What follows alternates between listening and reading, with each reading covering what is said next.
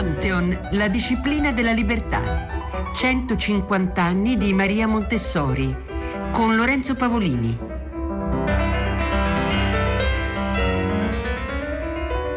Lei è venuto qui per provocarmi?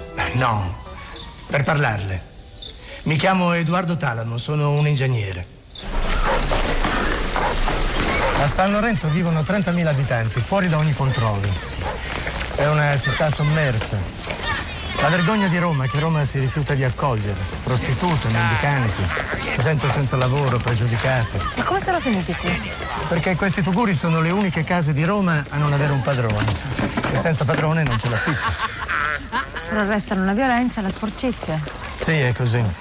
Di notte in queste case dormono fino a 20 persone, tutte insieme. Donne, bambini, vecchi, uomini che magari, che magari si conoscono appena. La gente più debole vive esposta ad ogni sopruso.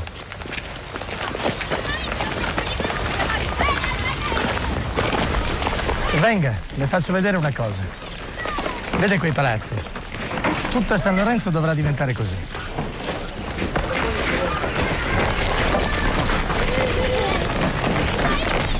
E queste sono le nostre nuove abitazioni.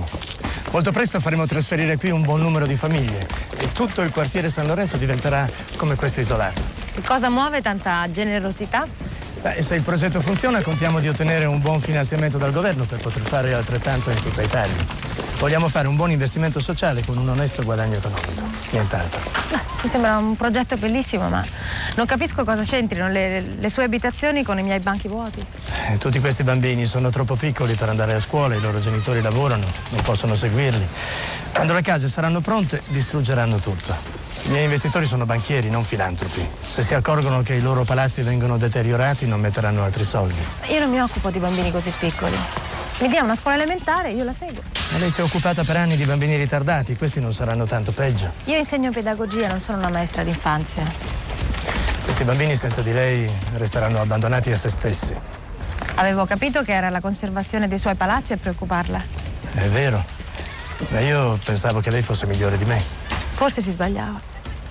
E questa è la ricostruzione in una miniserie televisiva del 2007 diretta da Gianluca Tavarelli dell'incontro tra la giovane Maria Montessori, in questo caso interpretata da Paola Cortellesi, e Edoardo Talamo, l'ingegnere fondatore e direttore dell'Istituto Romano dei Beni Stabili, che andava edificando eh, quartieri romani per popolazione meno abbiente e eh, cercava anche di preoccuparsi delle condizioni nelle quali eh, vi abitavano con eh, la costruzione di ambulatori, scuole, scuole e biblioteche, in questo caso eh, cerca e riesce poi, eh, sentiremo, ad affidare la direzione degli asili di quartiere, le case dei bambini, una svolta, eh, un momento di snodo fondamentale nella biografia di Maria Montessori, nella costruzione del suo approccio pedagogico. Buon pomeriggio e benvenuti da Lorenzo Pavolini. Eh, questa è la seconda puntata del nostro ciclo che sarà per 13 sabati dedicato a Maria Montessori. Ne abbiamo parlato e ne parleremo anche con Cristina De Stefano, autrice del Bambino è il maestro, vita di Maria Montessori, pubblicato recentemente da Rizzoli.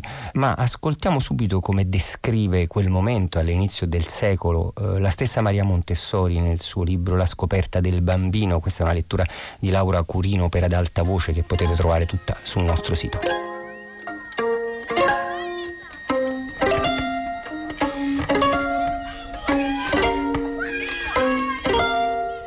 Era la fine del 1906. Tornavo da Milano, dove ero stata eletta a prendere parte alla giudicazione dei premi all'esposizione internazionale nella sezione di pedagogia scientifica e di psicologia sperimentale. Fu invitata dal direttore generale dell'Istituto dei Beni Stabili di Roma ad assumere l'organizzazione di scuole infantili da crearsi nelle case popolari. La magnifica idea era di riformare un quartiere pieno di rifugiati e di misera gente, come quello di San Lorenzo a Roma, dove una popolazione di circa 30.000 abitanti era stipata in condizioni che sfuggivano a ogni controllo civico. V'erano operai disoccupati, mendicanti, prostitute, condannati appena usciti dal carcere, i quali tutti avevano cercato rifugio fra le pareti di case rimaste incompiute, a causa della crisi economica che aveva interrotto ogni costruzione in tutto il quartiere. Il progetto ideato dall'ingegnere Talamo proponeva di comperare tutte quelle mura, quegli scheletri di case e completarle man mano rendendoli abitazioni stabili per il popolo. Questo piano era stato accoppiato con l'idea veramente mirabile di raccogliere tutti i bambini al di sotto dell'età scolastica, dai 3 ai 6 anni, in una specie di scuola nella casa.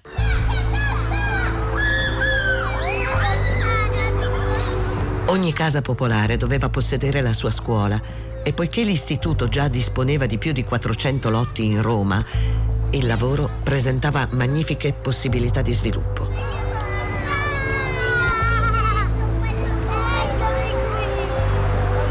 La prima scuola si doveva aprire nel gennaio del 1907 in una grande casa popolare del quartiere di San Lorenzo.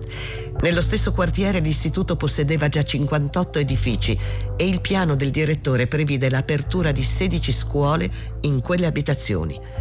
Questo tipo speciale di scuola fu battezzato con l'incantevole nome di Casa dei Bambini. La prima di esse fu aperta con questo nome il 6 gennaio del 1907 in via dei Marsi 53 e a me fu affidata la responsabilità della direzione.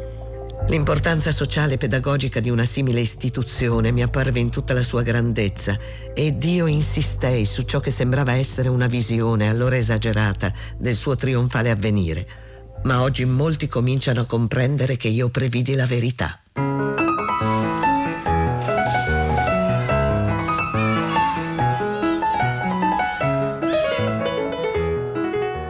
Le pagine della scoperta del bambino di Maria Montessori nella voce di Laura Corino per ad alta voce lo potete riascoltare sul nostro sito, colpisce molto la grande consapevolezza di Maria Montessori eh, che capisce subito che un giorno la gente sarebbe venuta da tutto il mondo eh, per vedere eh, le case del bambino di San Lorenzo, questo vero e proprio miracolo. Adesso noi ascoltiamo le testimonianze di Grazia Onegger Fresco, eh, grande pedagogista, allieva eh, di Maria Montessori che partecipò a uno degli ultimi eh, suoi seminari e eh, di Lidia Celi, eh, insegnante, formatrice, allieva di Adele Costagnocchi, a sua volta una eh, delle principali eredi appunto di Maria eh, Montessori. Sono testimonianze raccolte da Davide Tosco per un tre soldi, uno dei nostri audiodocumentari nel 2012, anche questo lo potete riascoltare sul nostro sito. E così ha cominciato con la casa dei bambini. Quindi lei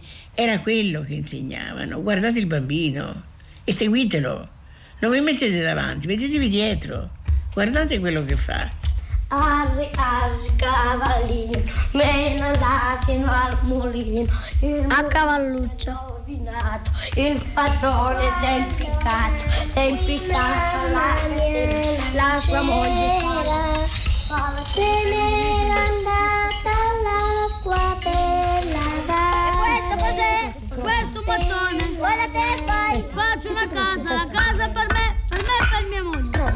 Croce, questo croce. Questo cos'è? Questa è la saggia. Ora te le fai? Il metodo, il metodo Montessori. Lei prima di tutto rifiutava questo termine metodo perché per lei è la via, è un percorso, è una via che tu fai e non dimentichiamo che lei non è partita da un pensiero, lei è partita da un'osservazione. Certo, io posso anche osservare tre anni, ma non scopro quella sua. Lei era un genio, aveva degli occhiali particolari, però è l'osservazione che l'ha portata, non solo, ma avendo avuto lo, la fortuna di lavorare, quei primi tre anni della casa dei bambini sono stati fondamentali per lei, sono stati proprio quello che l'hanno segnata. In questa piccola casa di San Lorenzo, no? questa casa dei bambini. Era andata anche la regina a vederla, questa cosa.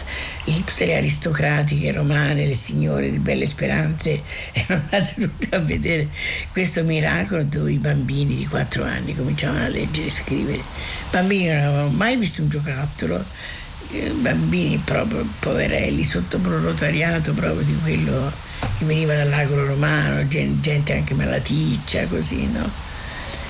E lei non ci aveva tanto. I materiali che aveva adoperato con i suoi ragazzini oligofrenici che avevano difficoltà eh, di comprensione, di lettura, lei, lei li ha messi a disposizione di questi bambini e questi sono volati, capito? Perché era proprio terreno vergine. Dice, bosco primigenio, ti, ti spuntano le piante solo a guardarlo. E così è stato lì.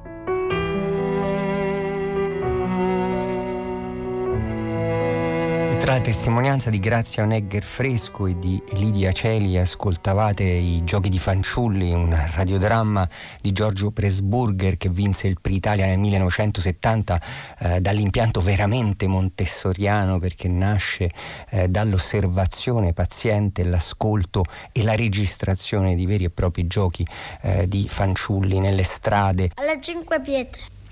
Tamburello. Testa e croce. Testa e croce. Croce. Testa. Testa croce. Croce. Testa. Testa croce. Testa. Testa croce. Croce. Testa. Croce. Testa croce. Croce. Testa. Croce. Croce. E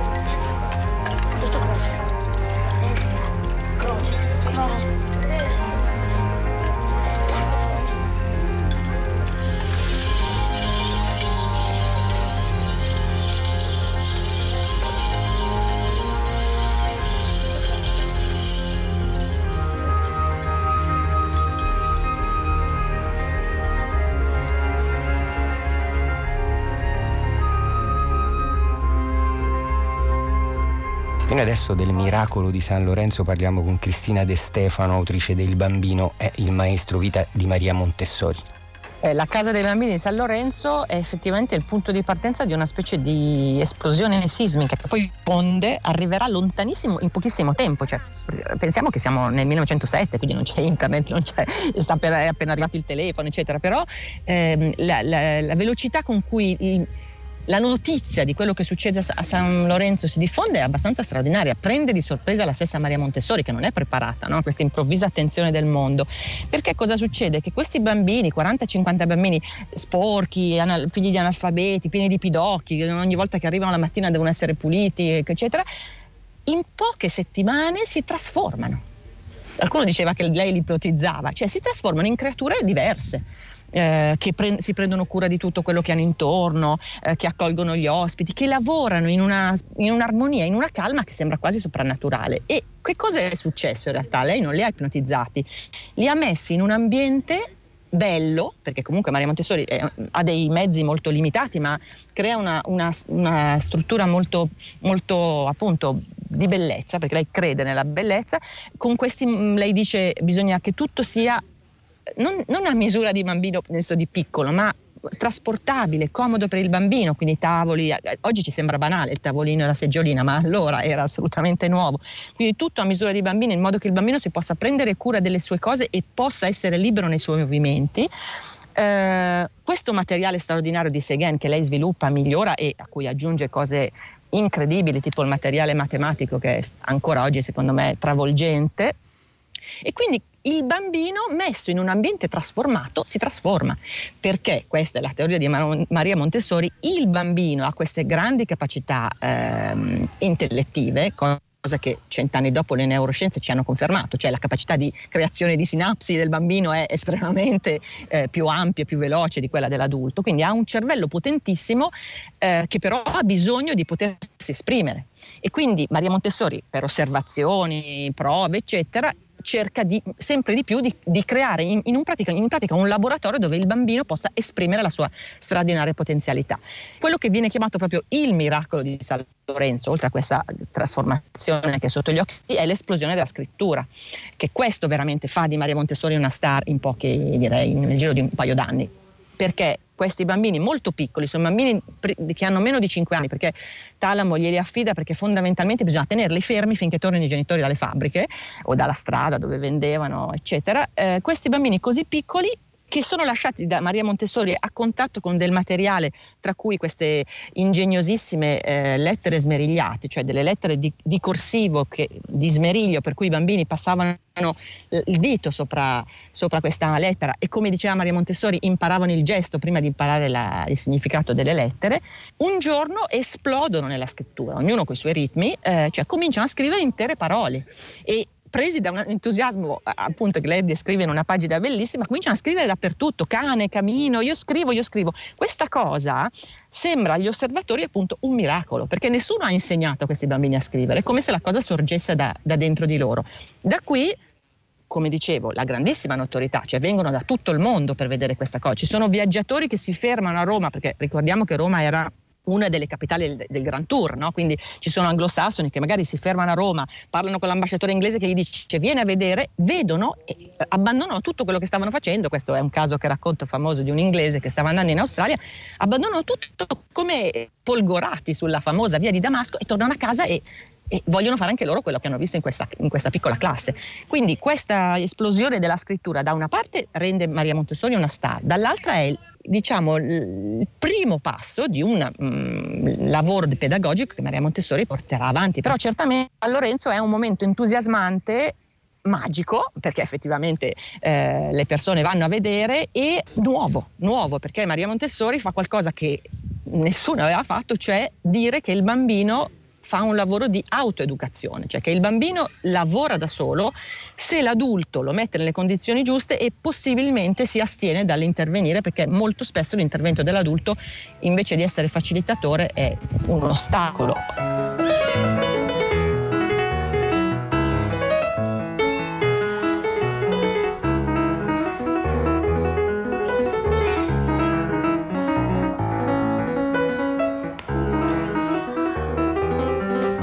Il 6 gennaio, dunque, si raccolse il primo gruppo di piccoli, più di 50. Era interessante vedere quelle creature così diverse dalle altre che frequentavano le solite scuole gratuite. Erano timide e goffe, apparentemente stupide e irresponsabili. Non erano capaci di camminare in fila e la maestra faceva tenere ognuna attaccata al grembiulino di quella che la precedeva, per cui esse camminavano in una specie di fila indiana. Piangevano e sembrava che avessero paura di tutto, delle belle signore presenti, dell'albero e degli oggetti ad esso appesi. Non accettavano i doni, né assaggiavano i dolci, né rispondevano se interrogati. Erano proprio come un gruppo di bambini selvaggi. Non erano certo vissuti come il piccolo selvaggio dell'Aveyron, in un bosco con gli animali, ma in una foresta di gente perduta oltre i confini della società civile. Alla vista di quel commovente spettacolo, Molte signore osservarono che soltanto per un miracolo quei bambini avrebbero potuto essere educati e dissero che avrebbero desiderato rivederli dopo un anno o due.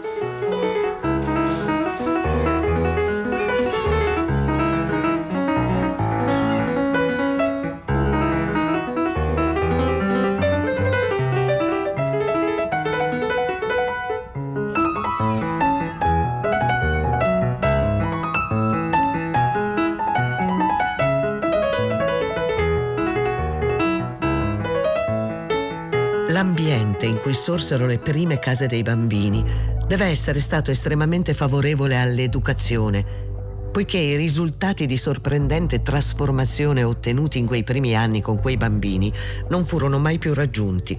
Perciò vale la pena di analizzare gli elementi relativi a questo esperimento. Innanzitutto deve essersi creato fra gli abitanti e le famiglie dei bambini un senso di pace e di benessere di nettezza e di intimità fino allora ignoto. Inoltre la gente del luogo rappresentava una selezione morale. Era povera gente, onesta, senza professione, che viveva giorno per giorno di un lavoro avventizio, facchini, lavandaie, raccoglitori di fiori di stagione nei campi, come le violette, avevano vissuto nello stesso ambiente, mescolati a gente rude e immorale, e tutti questi disgraziati accolti nelle case ricostruite erano senza eccezione analfabeti. I bambini vivevano in una specie di paradiso, uguale per tutti. L'ignoranza dei loro genitori precludeva la via ad ogni possibile influenza educativa in famiglia. Non esisteva nessun contrasto fra ciò che i bambini ottenevano dall'educazione in scuola La persona che fungeva da maestra non era una vera insegnante, ma una donna con un grado di istruzione molto relativo, la quale si occupava delle cose domestiche e aiutava i suoi nel lavoro dei campi da cui la famiglia traeva i mezzi d'esistenza. Questa maestra non aveva idee educative né principi scolastici, non era responsabile verso alcuna autorità, né soggetta alle critiche di alcun ispettore scolastico. Durante il giorno i bambini erano abbandonati dal padre e dalla madre che andavano in cerca di lavoro. Queste condizioni, che potrebbero sembrare assolutamente contrarie al buon esito di una scuola, rappresentavano, direi così, un nulla, uno zero, per quanto concerneva l'arbitraria influenza dell'educazione. Il procedimento scientifico nella scuola raggiunse la sua piena efficienza perché non v'erano ostacoli che vi si opponessero e questo fu un contributo notevole al felice esito di un esperimento lontano dalle altre concezioni, condotto in un laboratorio di psicologia qual era divenuta la casa dei bambini.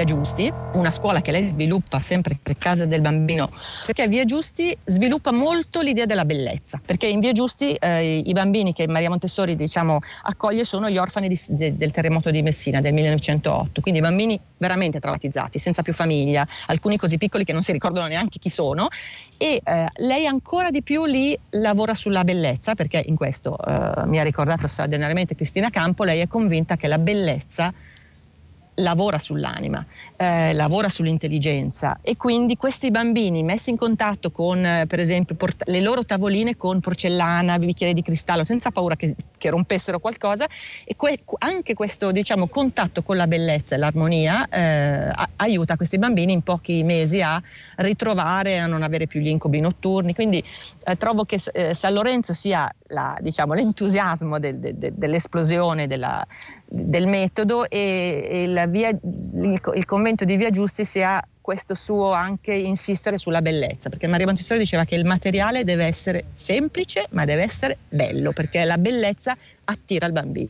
Ecco, Cristina De Stefano lo stava raccontando molto eh, precisamente, eh, l'esplosione della scrittura eh, sarà quello che attira forse maggiormente l'attenzione, anzi Maria Montessori poi sarà anche forse infastidita da questo mm, aspetto, mm. perché soprattutto negli Stati Uniti, dove, eh, da cui il pellegrinaggio diventa molto intenso e, e, dove appunto c'è un grande interesse per il pensiero di Maria Montessori, è soprattutto eh, questa specie di miracolo della scrittura precoce che sembra interessare l'invenzione delle lettere smerigliate, eh, ad esempio anche semplicemente la sua intuizione scientifica che il movimento sia la base della conoscenza più che la visione, sembrano interessare di meno del risultato. Questo a lei a volte eh, la infastidisce come diventerà molto difficile da gestire. Il libro di Cristina De Stefano ne racconta molto bene proprio questo enorme flusso di attenzione verso di lei. Il miracolo di San Lorenzo, la pubblicazione del suo primo libro grazie a Leopoldo Franchetti,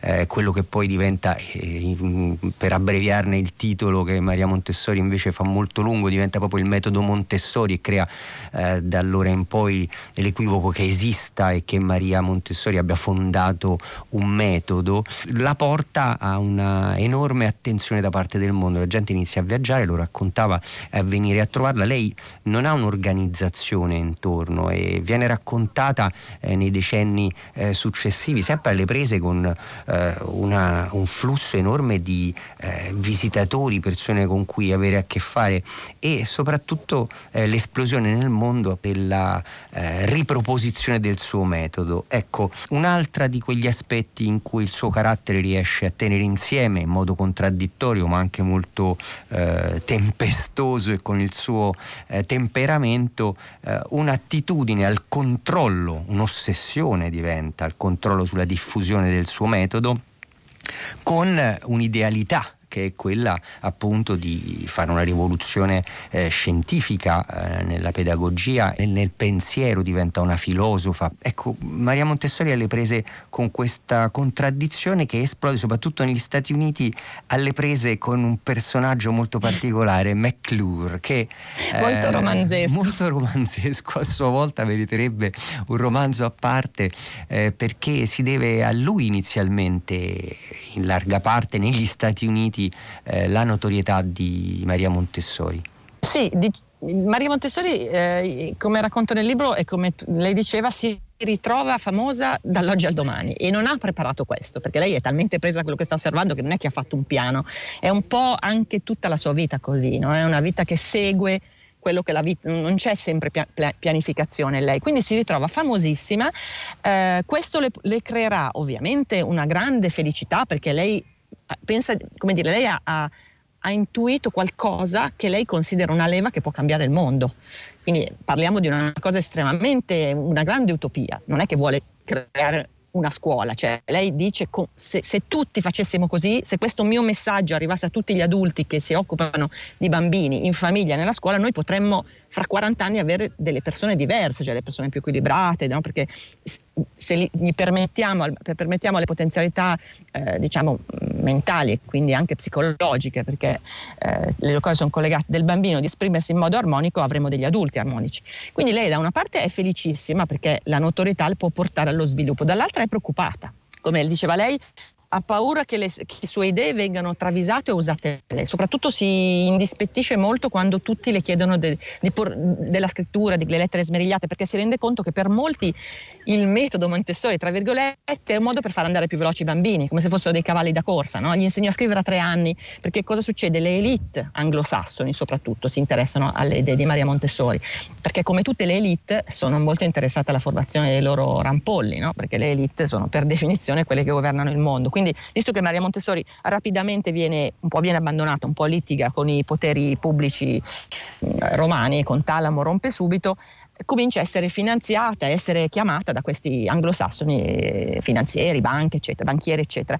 E poi lei incontra effettivamente, come dicevamo, questo personaggio, anche lui molto ricco, molto romanzesco, che è Samuel McClure, che è uno dei, tutto è un grande pioniere del, del giornalismo, ma è un, un, fondamentalmente un uomo di marketing. Cioè il marketing non è ancora nato, ma lui e, e, peraltro è interessantissimo perché l'altro americano Boyd che comincerà a produrre il materiale Montessori in America, quindi con la sua autorizzazione, è il padre delle pubbliche relazioni americane, è diciamo l'uomo che ha teorizzato come si fa pubblica relazione. Quindi il caso vuole che o forse non è un caso, che Maria Montessori venga avvicinata da questi due personaggi, ma McClure diciamo, è quello centrale, che sono dei professionisti della comunicazione, quindi creano il personaggio Maria Montessori, la portano in America già nel, nel 1913 e i giornali la definiscono la donna più interessante d'Europa. Quindi sicuramente Samuel McClure è stato fondamentale per lanciare Maria Montessori nel mondo anglosassone e al tempo stesso è stato per lei un, un, un appoggio, anche un amico probabilmente e poi anche una persona con cui lei ha rotto violentemente perché eh, c'era un, un equivoco di fondo fra di loro, cioè Maria Montessori pensava che lui fosse un devoto seguace come molte di queste giovani donne che, di cui lei si circonda e che la, la considerano come una, una grande anima no? che può cambiare il mondo, mentre lui fondamentalmente era un uomo d'affari, cioè lui voleva fare i soldi con il metodo Montessori, le conferenze, la produzione del materiale. Questa cosa li dividerà molto presto, però è anche l'inizio del, del cammino internazionale di Maria che non, Montessori che non si ferma più, eh, perché Maria Montessori andrà poi in Spagna, andrà in Olanda, andrà in India, come nell'ultima parte della sua vita, diventa una specie di grande nomade cosmopolita lascia l'Italia nel 1915 ci tornerà brevemente durante il periodo del fascismo, ma comunque da quel momento lei è in giro eh, seguendo quella che, chiamava, eh, che lei definiva la chiamata, cioè andando dove si poteva fare, dove magari i poteri pubblici l'ascoltavano o c'era un finanziatore che l'aiutava, eccetera. quindi dal 1915 Maria Montessori vive nomade e infatti morirà in Olanda. Noi abbiamo ancora molto da raccontare, da farci raccontare dai nostri ospiti e da Cristina De Stefano che eh, ringraziamo e salutiamo. Grazie a voi. Eh, prima di giungere all'epilogo della vita eh, di Maria Montessori il 6 maggio del 52 in Olanda, eh, pare mentre stesse parlando con il figlio Mario del progetto di recarsi in Ghana per andare a illustrare il suo eh, metodo anche lì, eh, Lorenzo Pavolini vi saluta, vi dà appuntamento a sabato prossimo prossimo per un'altra delle nostre puntate dedicate a Maria Montessori in compagnia eh, dei curatori del programma Federica Barozzi e Diego Marras. Vi auguro una buona serata e una buona prosecuzione di ascolto con i programmi di Radio 3.